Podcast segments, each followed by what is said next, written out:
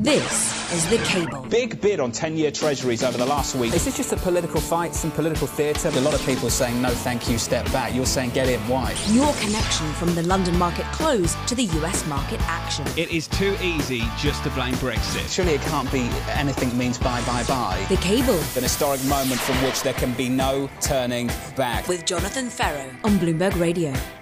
Good afternoon, good afternoon to the City of London. I'm Jonathan Ferro. You are listening to The Cable, typically from the London Close, but there isn't one today to the US action live on DAB digital radio. It has just gone 5 pm in the city. Of course, the FTSE 100 closed for the bank holiday weekend. In Europe, though, the action continues just a little bit softer across the continent, with the equity benchmark in Frankfurt, Germany, down by about four tenths of 1%. In the United States, very little price action. We go nowhere on the S&P 500, and we are dead flat on the S&P 500 and the Dow.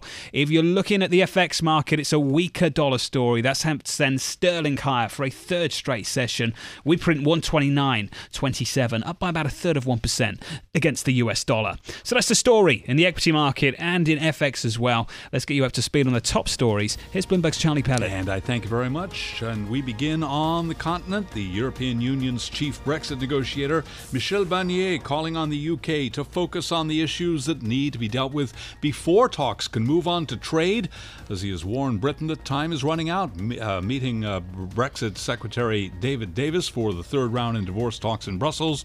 Barnier said the EU needs to know where the UK stands on issues such as the financial settlement.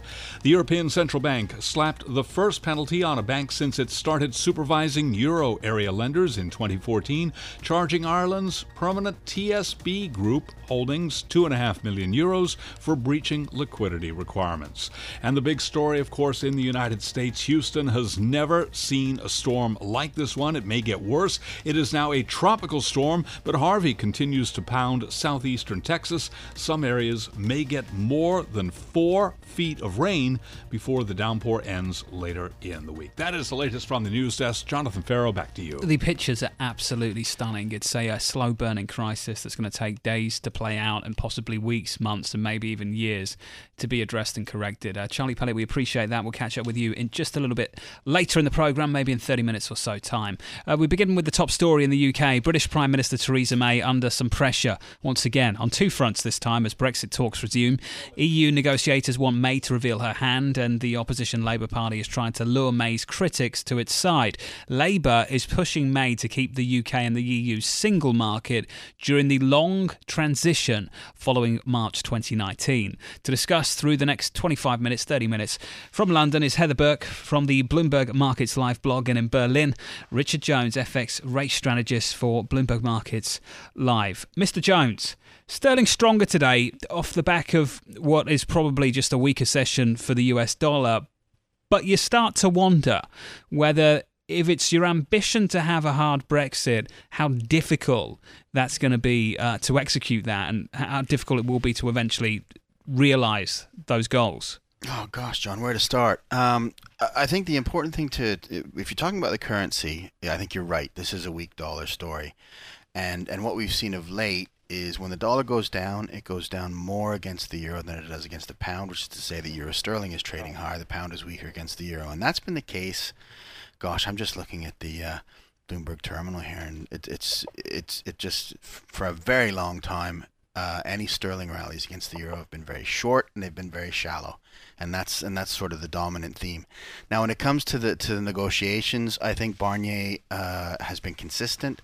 I think what Charlie Pellet was saying earlier is very true. That time is running out. It's it, you know it, and and they're they've been very consistent on the sequencing so that they they get the divorce bill agreed before they start to look to the longer term issues that I think the UK is looking to get on with. So I don't know. It, it it's it's been one of those things where one of the criticisms of the UK has been that they haven't even really started negotiating with the EU yet. There's been negotiating amongst the, themselves, and and the news, uh, this news about what the Labour Party is doing, uh, to me only thickens that plot and makes it that much more difficult for the UK to come up yeah. with a coherence. And and all of this, I think, really just sort of stems from the the disappointing general election result for the Prime Minister.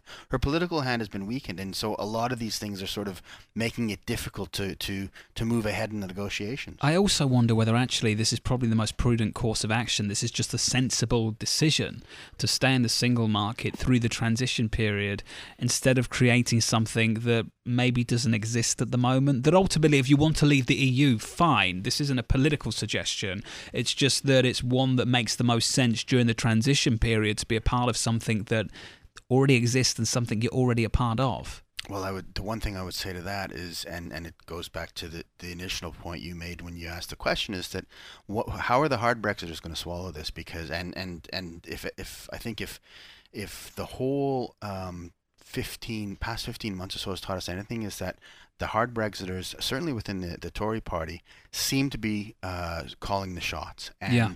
and I, I, I just don't. I'm not sure how, you know, any sort of um, remaining in the single market or in the customs union post uh, the spring of 2019 is something that will fly, and Yeah. it's all to play for.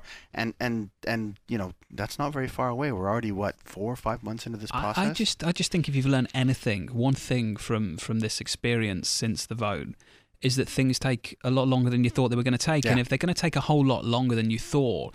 Then, then maybe this is the most prudent course of action. That if you want to make Brexit work, focus on making Brexit work, and- not this kind of arbitrary goal of after March 2019 you're not the part, not a part of anything. That ultimately it's a long-term story that's going to take decades to prove that that it was the right decision if you truly believe that it will be. And to make that work remain a part of the single market for the transition period. At least that's an argument that is probably resonating with a lot of officials right now. As for the consumer heather looking at the story in the united kingdom we've spent so much time now discussing about this squeeze on real incomes that wages aren't keeping pace with inflation what is the current health of the general UK economy as the politicians seem to make a mess on both sides as to what they ultimately want out of this? I mean, look, you know, I'm sure for the UK consumer, what you know, uh, this uncertainty, you know, hard Brexit, you know, soft Brexit. I mean, if you know, for on your an everyday basis, ha- what happens probably doesn't, you know, come into your day-to-day shopping decisions. I think the key point for the consumer is that you've still got you're a very squeezed consumer. You've had rising inflation because of the weak pound, and you've had you know stagnant wage growth. And frankly, the more uncertainty that goes out with are we having a hard or soft Brexit, the more possible possibility for a weak pound. So you know, while the idea of where we're going to be for Brexit maybe will um, you know, add to consumer uncertainty, really the biggest effect is how it continues to affect the, the pound, how it continues to affect business investment decisions, rather than, oh, I'm, you know, not going to buy this new car because of Brexit. Well, Heather, how long does it take for the, the business investment slowdown to really take a bite out, out of the economy? Is that a next year story, a five year story, a 10 year story? I mean, it, we're in uncharted territories. It's really hard to say. Yeah. I mean, I think that. I mean, right now you've you know you keep hearing stories every other week about banks moving jobs over to Frankfurt, you know, uh, Dublin. You know, if we come to if uh, negotiations come to a more um, inclusive immigration deal, some of that might change. So, you know, I if I think for businesses, I think there's a lot of um, hesitancy to invest in new plant, you know, new um, expansion when because it's not even just are you going to be able to get the labor? It's also what are your tariffs going to be? You know, there's a lot of different things that we just don't know. And I frankly think that the whole, you know, the UK wants to get on to negotiating trade. I don't think that's going to happen until things like the divorce bill Yeah. um, immigration rights and the northern and the Irish border are settled. And right now, you haven't really had the um, Yeah. the UK come out at all about the divorce bill. Bloomberg's Heather Burke alongside Richard Jones. Sticking with me. Up next, Amazon cutting some prices big time at Whole Foods. This is Bloomberg Radio.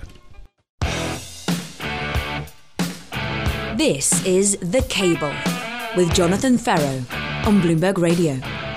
Good afternoon. Good afternoon to the City of London. I'm Jonathan Ferro. You're listening to The Cable live on DAB Digital Radio. It's just gone 5:10 p.m. in the city. I was in New York this weekend. It was a Saturday.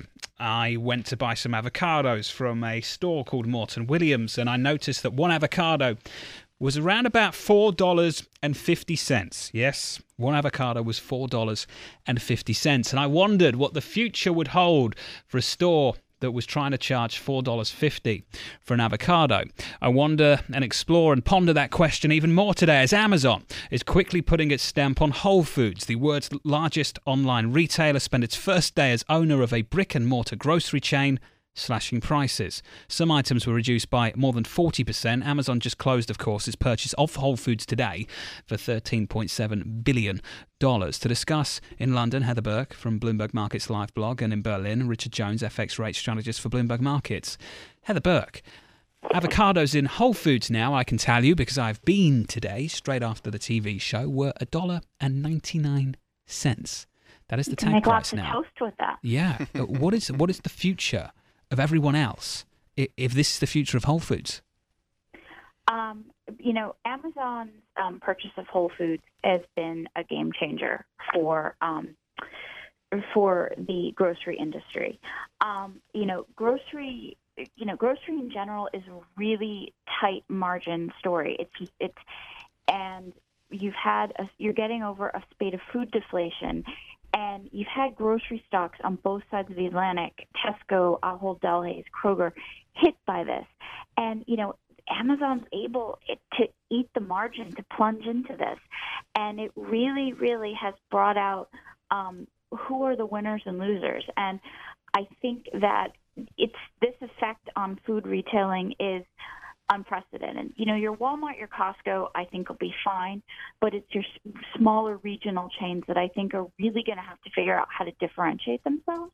And I think it just, you know, Amazon is considered the category killer. I mean, Yeah. every every time, you know, it seems that there's a report, verified or otherwise, Amazon's getting to food delivery, um, auto supplies, etc. Companies plunge on it. Um, my colleagues at Gadfly in June published a chart saying that Amazon helped to raise 69 billion of collective stock market valuation from companies in affected industries during the last year, Yeah. and that was just after they announced Whole Foods. This that was before the price cuts were announced on Thursday, which sent grocery stocks down some more. Heather, it, it is scary. At the same time, I wonder how justified it is to be this widespread.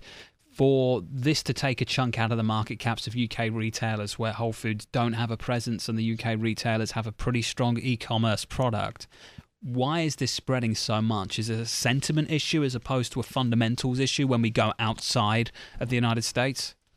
Yeah, I mean, look, it's it's a sentiment issue. I mean, a couple things to keep in mind. In you know, Whole Foods in the UK is only about six stores. Um, food retail overall is less than ten percent. Uh, um, online retailing is about less than 10% of, of grocery shopping. Um, I think it's more expanded in the UK than in the US, and it's growing. I mean, you have some pure plays like Ocado, which that got hit when um, Amazon announced um, earlier this year, last year, it was expanding Amazon Prime.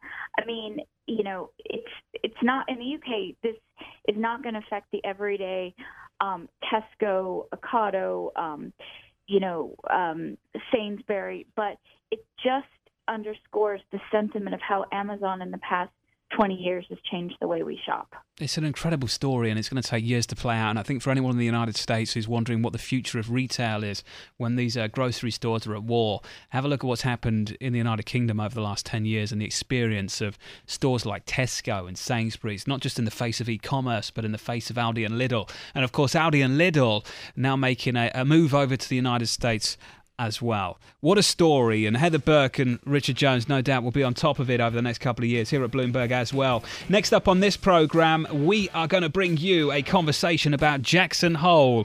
Lowflation, no problem. We're going to focus on post crisis regulation. Really? We're going to get into that in just a moment. Next up on a cable.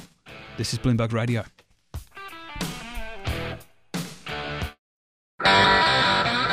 This is The Cable with Jonathan Ferro on Bloomberg Radio. There are certain guitar riffs that make you sing the first line of the song because you just know. What a tune. Good afternoon. To the City of London. Enjoying your bank holiday weekend, I hope. I'm Jonathan Ferro. You are listening to the cable live on DAB Digital Radio. 5:18 p.m. in the city. A very quiet City of London today. The Bank of Japan's governor has pledged to forge on with very accommodative monetary policy. Apparently, speaking exclusively to Bloomberg TV, Haruhiko Kuroda also warned that his inflation target remains distant and the current pace of growth in the world's third largest economy looks unsustainable. Four percent uh, growth is is uh, is is excellent, but uh, we don't think four percent growth can be sustained. Uh, around two percent growth is likely. Under this uh, uh, amount of growth, inflation rate would gradually climb up toward two percent. Joining me now from London is Heather Burke from the Bloomberg Markets Live blog. And in Berlin, Richard Jones, Bloomberg's FX and rate strategist from the Markets Live team as well from Germany. Uh, Rich, let's start with you. And I want to talk about the Wall Street conversation that we always have around an issue like inflation. And it goes a little something like this If inflation's low, it must mean the central bank must loosen policy more. And must mean that rates must remain low for longer. But in Japan, GDP per capita is fine. Their ultimate problem is demographics. It's an aging population, a declining population, a declining working age population as well. And I sit here and wonder what on earth monetary policy has got in the in the toolbox to deal with that. Uh, what can they do, and, and why are we still having a very narrow Wall Street conversation about something that is a lot bigger than what we're talking about in, say, Europe or the United States? Well, I think you're absolutely right, and I think that uh, what we what the, the the the appropriate policy prescription for that is probably monetary policy and fiscal policy working in tandem. Now, if you and I had a penny for every time uh, Mario Draghi said that, and, yeah. and said that you know central banking is not the only game in town, there needs to be more joined up thinking between fiscal policy, uh, structural uh, reforms, and monetary policy. But monetary policy has done so much of the heavy lifting for such a long time in Japan, in Europe, in the United States. And, and you know, I think one of the interesting things that Kuroda said in that interview with Kathleen Hays is, is that there's uh, Japanese businesses and labor unions uh, exhibit a deflationary mindset. Yeah. And that there that's the problem. And, and and I think that's not just unique to Japan either. I think that yeah, the US is, is closer to its target than uh, than Japan is. Europe is heading in the right direction, slowly but surely, towards its target on inflation. Yeah. But everybody's inflation is far too low, given but, where the unemployment is. but Rich, is. there's a deflationary mindset because there's a declining working age population. There's no other reason for that. If you're a business you can see what's coming down, and that's less demand because the, there's a declining working age population. I mean, this isn't complex, and I don't know why why we sit here and think that these central bankers have this magic wand and can fuel animal spirits in the economy when ultimately the fundamentals, the headwinds huge. And I think, why is this a problem? Why is it a problem when GDP per capita is fine in Japan? I look at Switzerland. I used to go and interview the Swiss National Bank president, and I'd um, go inside and we'd interview him, and he'd say, you know, we need to do more. That the uh, strong currency is a problem. And I'd ask him whether he's going to cut rates further. We'd have this very narrow conversation about low inflation, central bank inflation targeting, and what they can do to address it. And then I'd go outside whether it was in Zurich or Bern, and I'd watch people being chauffeured around in brand new Mercedes Benz, and I'd ask myself whether Switzerland has really got it tough right now because of a, a strong Swiss currency, or whether actually the economy's just fine and we're stuck in this narrow conversation about low inflation. Why is low inflation such a problem? Well, I think I think low inflation is such a problem because the central banks know how to deal with strong inflation. They've slayed that dragon before you know, the likes of Stan Fischer and all these uh, clever academics have written books about it, and they know how to deal with that.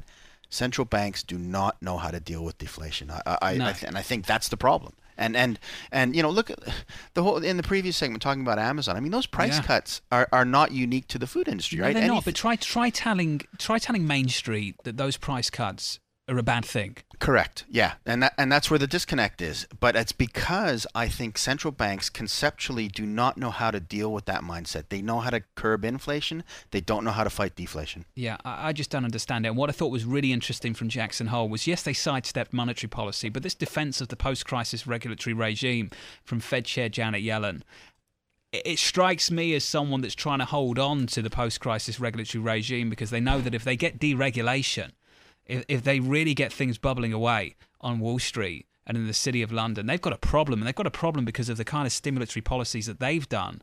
The fact we've got a $4 trillion balance sheet, the Fed, the fact we've got negative 40 basis points over the ECB as a deposit rate. They know many of these imbalances, Rich, many of these misallocations in markets, the distortions we see in prices every day. They're responsible for them. Yeah, not only are they responsible for them, but what do they do when uh, there's very little they can do to actually change the that dynamic. I mean, if you know, if, if deregulation does happen, um, and and and we get repeats of what we've seen in the past with rates this low, asset prices where they are now, I think central banks are a little bit worried about that. Yeah, uh, it's a remarkable situation. Guys, I really appreciate your time today. It's been really, really interesting to discuss it. The idea that we can have a company like Amazon take over Whole Foods, cut prices, and manage to have a conversation about monetary policy at the other side of it because the two worlds are somewhat connected just goes to show how interlinked the global economy really, really is. Uh, Richard Jones, yeah. our FX market strategist for Bloomberg Markets Live, and of course to Heather Burke from the Bloomberg Markets Live blog in London. Guys, thank you very much. Heather, enjoy what's left of the long bank holiday weekend. Thank Richard you. Jones, thank you for giving us your time, sir. We'll have you back on very, very soon on the programme, on the cable, right here on Bloomberg Radio. Next up, we take it to the United States, where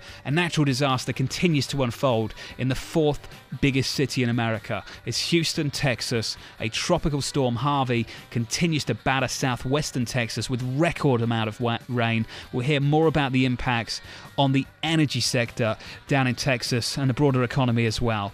For the City of London, you are listening to the cable. This is Bloomberg Radio.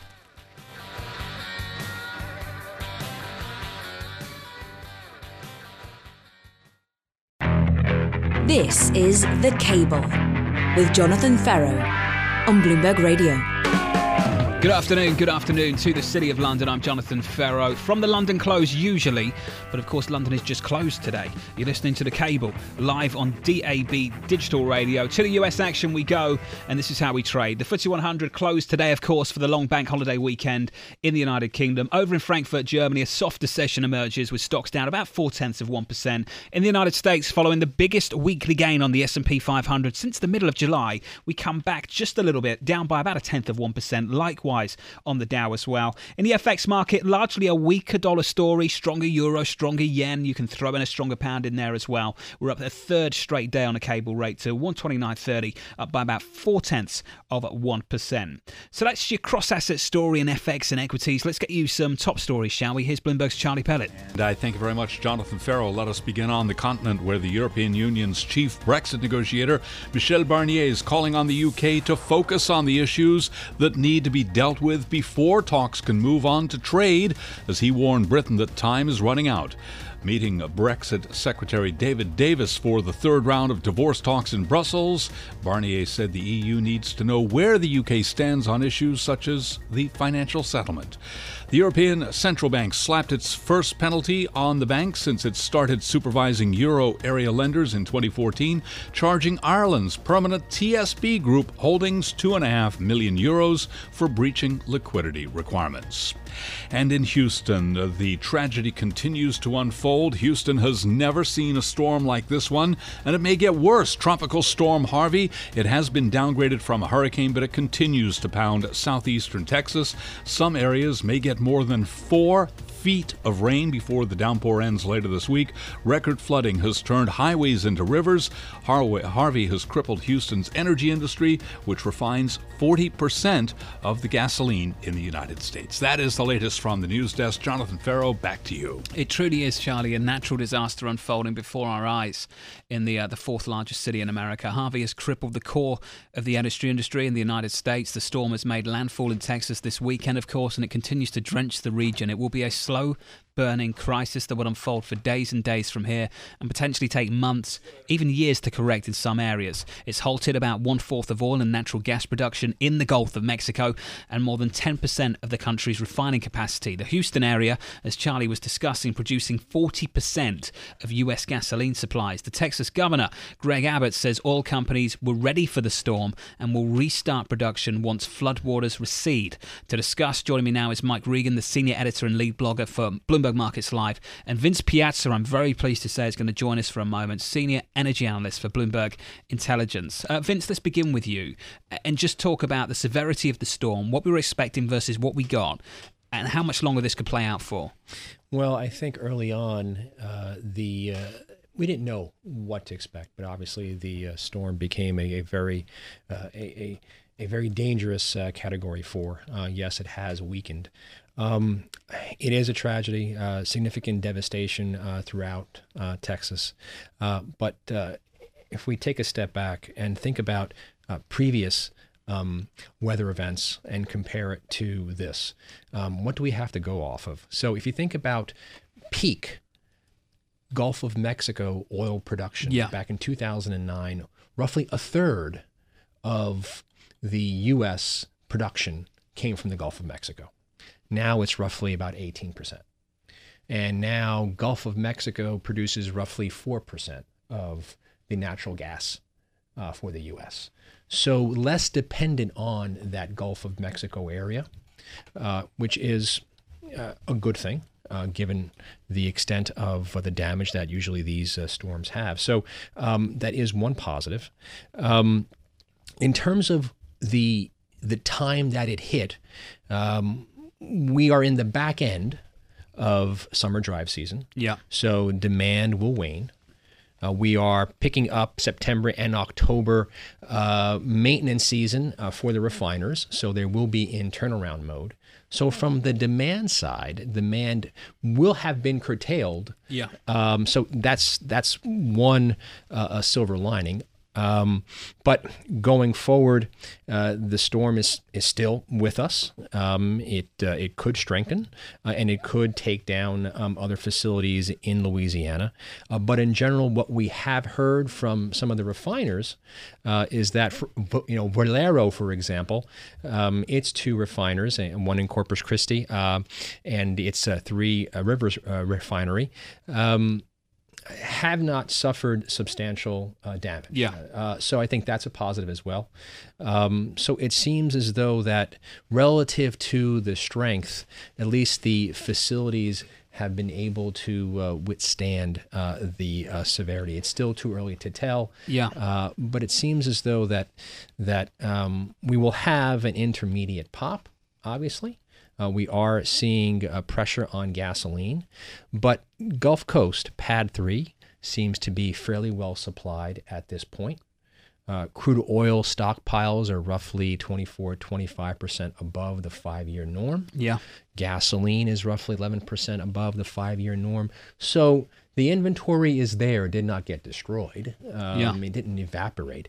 Uh, what will be the challenge is, is on the infrastructure side, the bottleneck um, the damage to pipelines and damage to terminals and damage to port facilities.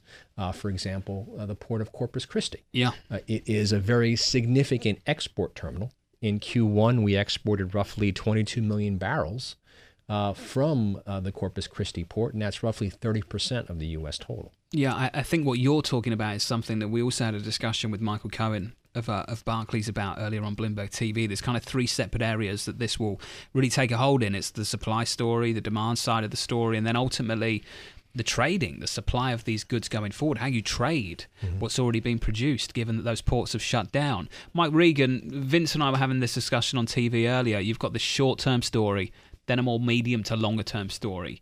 Is that what the market's now got to digest? I think so. You know, obviously the estimates on the insured losses are still very much written in pencil. I don't think anyone has a real firm grasp on how much this is actually going to cost. There's the story in Bloomberg out has uh, one estimate uh, of about 30 billion, another guy saying as much as 100 billion.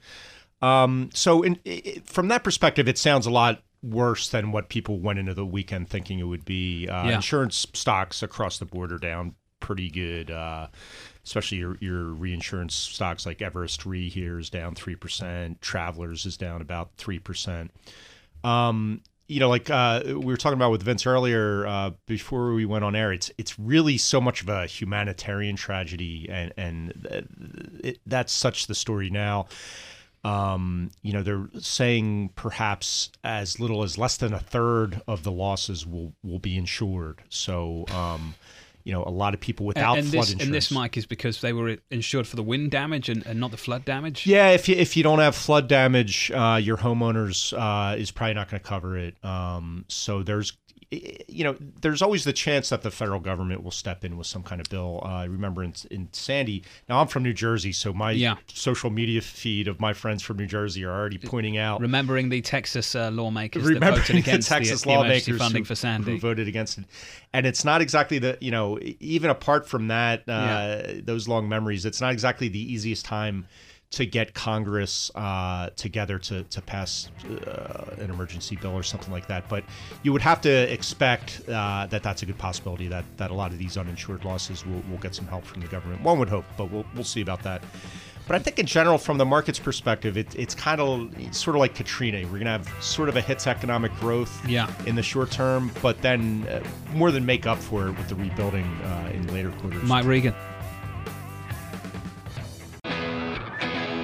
This is The Cable with Jonathan Ferro on Bloomberg Radio. Good afternoon, good afternoon to the City of London. I'm Jonathan Ferro from the London Close to the US Action. You're listening to the cable live on DAB Digital Radio. It's just gone 5:40 p.m. in the city. In the world of technology, Uber is turning to the travel industry for its next chief executive. According to people familiar with the matter, Expedia's Dara Khosrowshahi will be named as CEO of the ride-hailing company. Khosrowshahi is considered a seasoned deal maker. He'll succeed Uber co-founder Travis Kalanick, who was forced out by scandal after scandal after scandal after scandal, to discuss Mike Regan, the senior editor and lead blogger for Bloomberg Markets Live. So, Mike, we thought it would be Jeff Immelt of GE. Then he sort of said he wasn't in the running anymore over the weekend. He was Travis Kalanick's guy.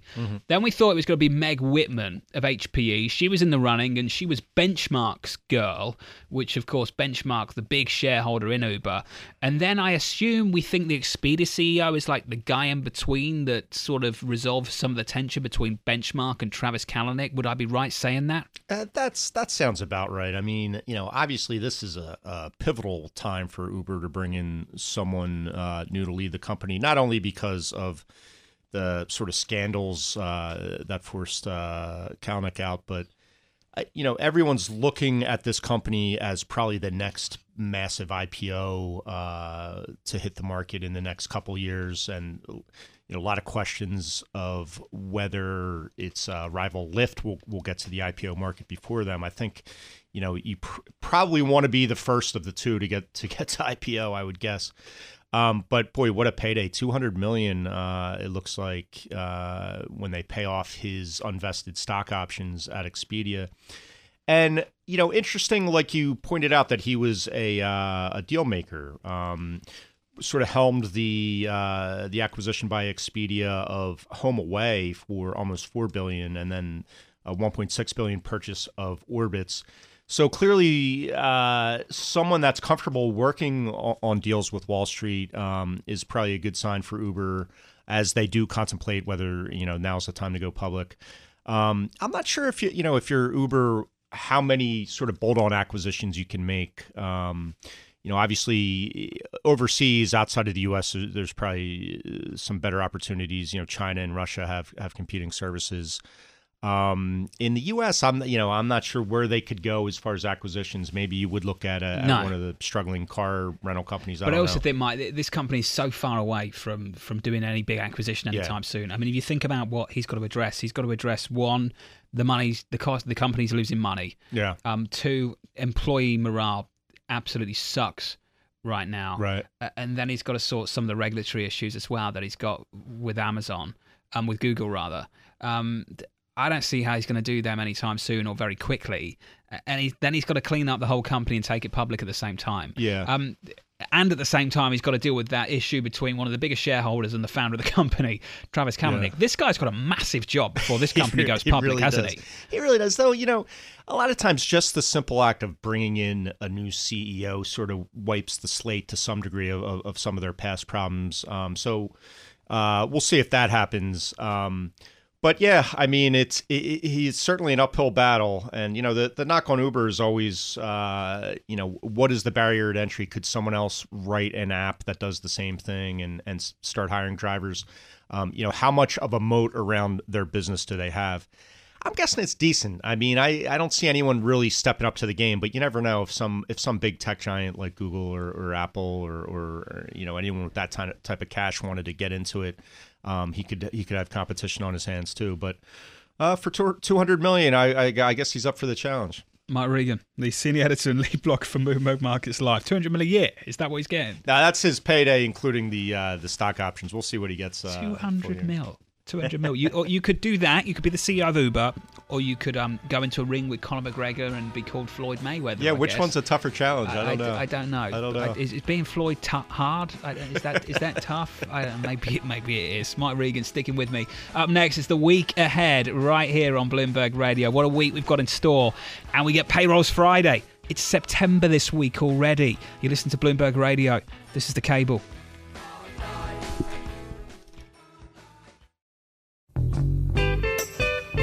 This is The Cable with Jonathan Ferro on Bloomberg Radio. Good afternoon, good afternoon to the City of London. I'm Jonathan Ferro. You are listening to the cable from the London close to the US action live on DAB Digital Radio. It's just gone 548 p.m. in the City of London. Your long holiday weekend. I hope many of you that have got one in London are enjoying it right now. I'm going to bring you some highlights for the week ahead. There are quite a few of them. On Tuesday, we'll get some consumer confidence numbers. Um, in the United Kingdom, I'm going to go through the data that we get from the UK as well. Not much UK data, a lot coming from the United States, but that consumer confidence number will be interesting as we get that from the United States. Um, on Wednesday, we'll get you some US GDP numbers as well. Another reading of that will come to you later in the morning, later in the afternoon in the UK. On Wednesday as well, the UK Prime Minister Theresa May begins a three day trip to Japan with a delegation of company executives to, quote, showcase the strength of British business. This, of course, amid continuing Brexit talks with the EU. May will meet Prime Minister Shinzo Abe and the Emperor Akihito as well. On Thursday, US personal spending data will come through. On Friday, this is what we've got for you. Automakers will deliver some of their sales numbers. Look out for that. You'll get a second round of negotiations over NAFTA, of course, a North American Free Trade Agreement. They take place in Mexico City. Canada, Mexico, and the United States have issued a joint statement say they'll. Uh, Seek a quick deal before politics overtakes the agenda next year. Um, I, I don't know if you saw the Axios piece, Mike Regan, that Trump um, reportedly said in the Oval Office, the president I want tariffs, get me some tariffs, was what he said in the Oval Office to, to the other people inside it. I, I urge you to go and read Axios' account of a trade conversation that took place in the Oval Office. Bring It me is- all the tariffs. It is bemusing. Um, on Friday, the big data point of the week is US payrolls. Looking forward to that. Mike Regan, I say I'm looking forward to it, but I sense, I feel it's going to be the same conversation we've had for the last several months now, which is strong headline numbers and wage growth that's kind of okay, but not stunning. Yeah, that's sort of what the uh, estimates leading into it look like. Uh, change in private private payrolls estimated at 170,000, hourly earnings uh, 2.6 percent uh, year over year. So, sort of a similar story that we've seen uh, of late.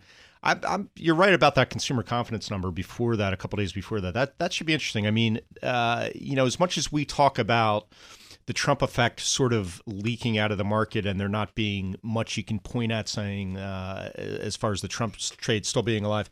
That consumer confidence number has remained elevated. Uh, you know, 120 or so in that conference board is, is very high. That's a strong number.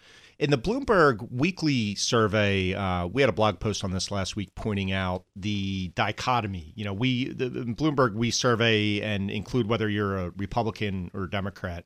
And no surprise, I guess, but Democrats' confidence hasn't really hasn't really gone as sky high as the Republicans. But the Republicans are really holding in there, and um, that's kind of surprising to me that that confidence has held on uh, this long, and, and maybe it's saying something. You know, maybe that's enough to keep people spending, yeah, keep people buying stocks. Uh, but we'll see. I do want to discuss some of the palace intrigue that's dominated conversations here in the United States and over the weekend as well.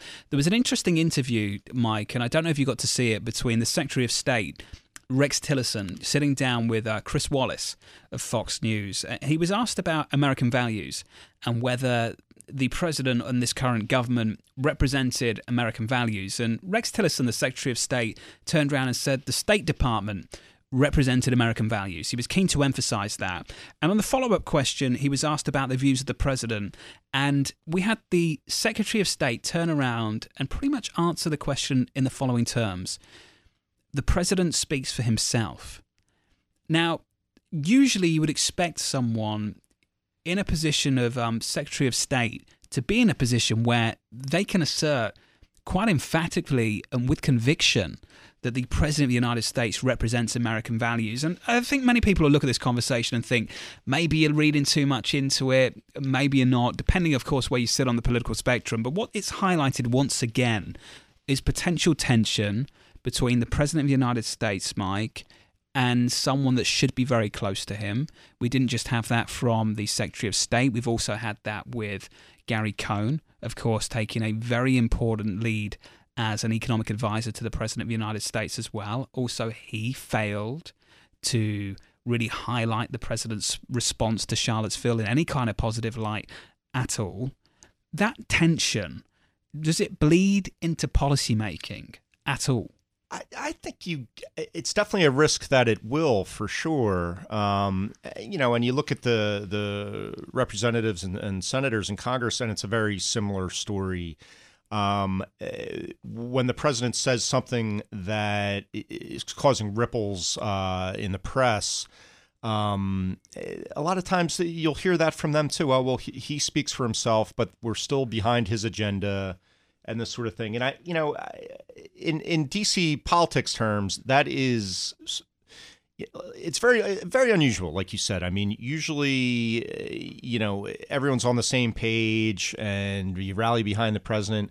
Uh, these days it's well we still want to basically we still want the tax cuts. Get get us the tax cuts and and we'll let him say whatever, whatever he wants um, and how long that can last? Is it an untenable situation? Have we have we really got a, a one issue government? Is that what this is? A one issue government that the cohesion, the glue that keeps the Republican Party together is tax cuts? Well, in a way, I think the Republicans have gathered up a, a lot of one issue voters uh, under Trump. You know, you, you have your people. Yeah, but who, the one issue is very different. yeah, very, very different issues. You, you get a collection of issues together. But if I had to pick one out of the group, absolutely the tax the tax cuts, I think, are going to make make or break them uh, in the midterms and, and the future elections. You know, and you know it's going to be an interesting September, John. I got to say because I've said this all along. I, I, these guys that's are really from the Tea Party background who yeah.